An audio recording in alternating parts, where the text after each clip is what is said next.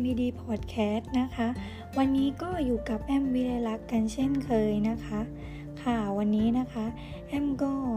นำเกี่ยวกับความรู้เล็กๆน้อยๆนะคะ มาฝากกันเช่นเคยนะคะ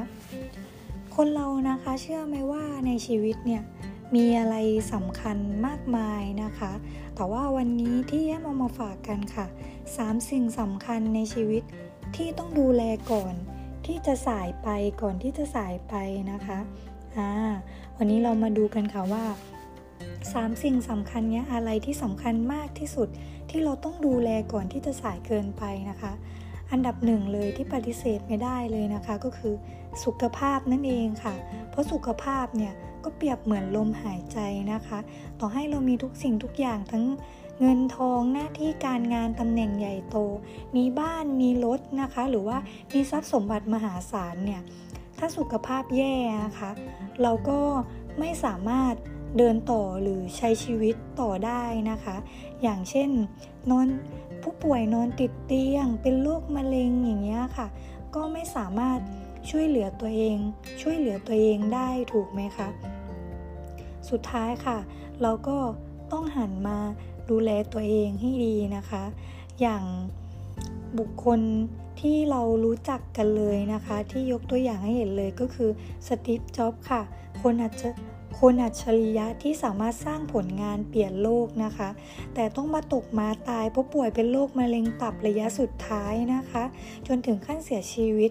จากไปนั่นเองนะคะ เพราะฉะนั้นค่ะ อันนี้ค่ะ ทำให้เห็นเลยว่าเรื่องสุขเรื่องสุขภาพนะคะ เป็นเรื่องสำคัญอันดับหนึ่งเลยค่ะ ยังไงก็อย่าลืมบำรุงอาหารการกิน ดูแลเรื่องอาหารการกินเรื่องสุขภาพ แล้วก็ดูแลเรื่องสุขภาพคนรอบข้าง คนในครอบครัว พักผ่อนให้เพียงพอนะคะ อย่ามัวแต่โหมโหมงานหนักกันเนาะเพื่อที่จะแบบหาเงินทองมาใช้ในชีวิตประจำวันนะคะยังไงก็สุขภาพค่ะ สำคัญที่สุดนะที่สุดนะคะ 2. ค่ะรักษาความสัมพันธ์ที่ดีนะคะเขาบอกว่ามนุษย์เรานะคะเป็นสัตว์สังคมทุกคนในโลกนี้นะคะล้วนมีความสัมพันธ์เกี่ยวเนื่องกันหมดเลยนะคะ มนุษย์เรานะคะไม่สามารถดำรงชีวิตได้บนโลกอนดลายนี้ได้คนเดียวนะคะ เพราะว่าเราก็ต้องมีความสัมพันธ์มีสังคม กับไม่ว่าจะญาติพี่น้อง เพื่อนที่ทำงานนะคะ เพราะฉะนั้นค่ะ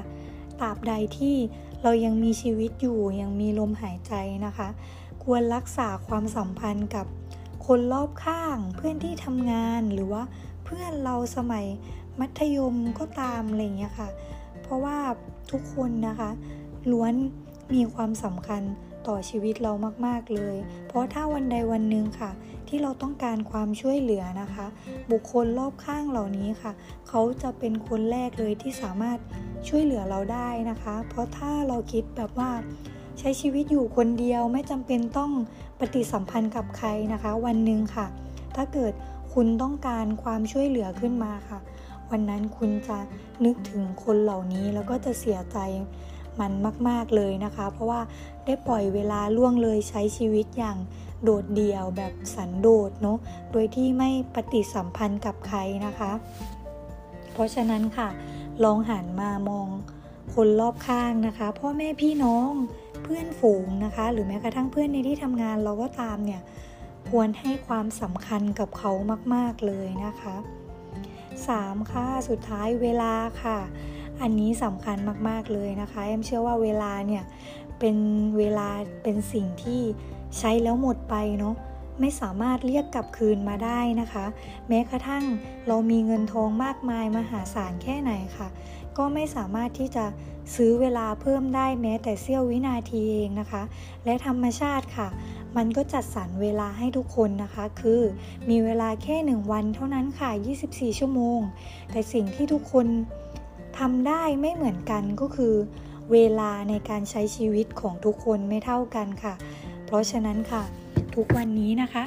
ที่เรามีเวลาที่เหลืออยู่ในแต่ละวันเนี่ย จงหันมาคิดทบทวนนะคะว่า วินาทีแต่ละวินาทีเนี่ย เราควรหันมาใส่ใจอะไรบ้างนะคะ ไม่ว่าจะพ่อแม่ลูกครอบครัว พี่น้องเพื่อนญาติหรือ เวลา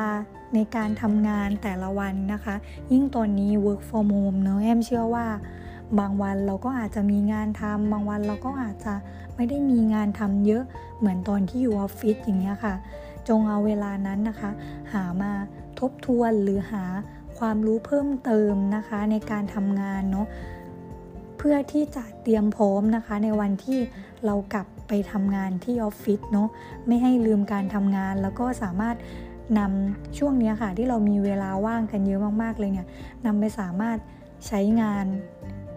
ได้ในอนาคตนะคะ และทำให้เราทำงานประสบความสำเร็จโดยที่เวลาไม่สูญเปล่าไปเนาะค่ะยังไงก็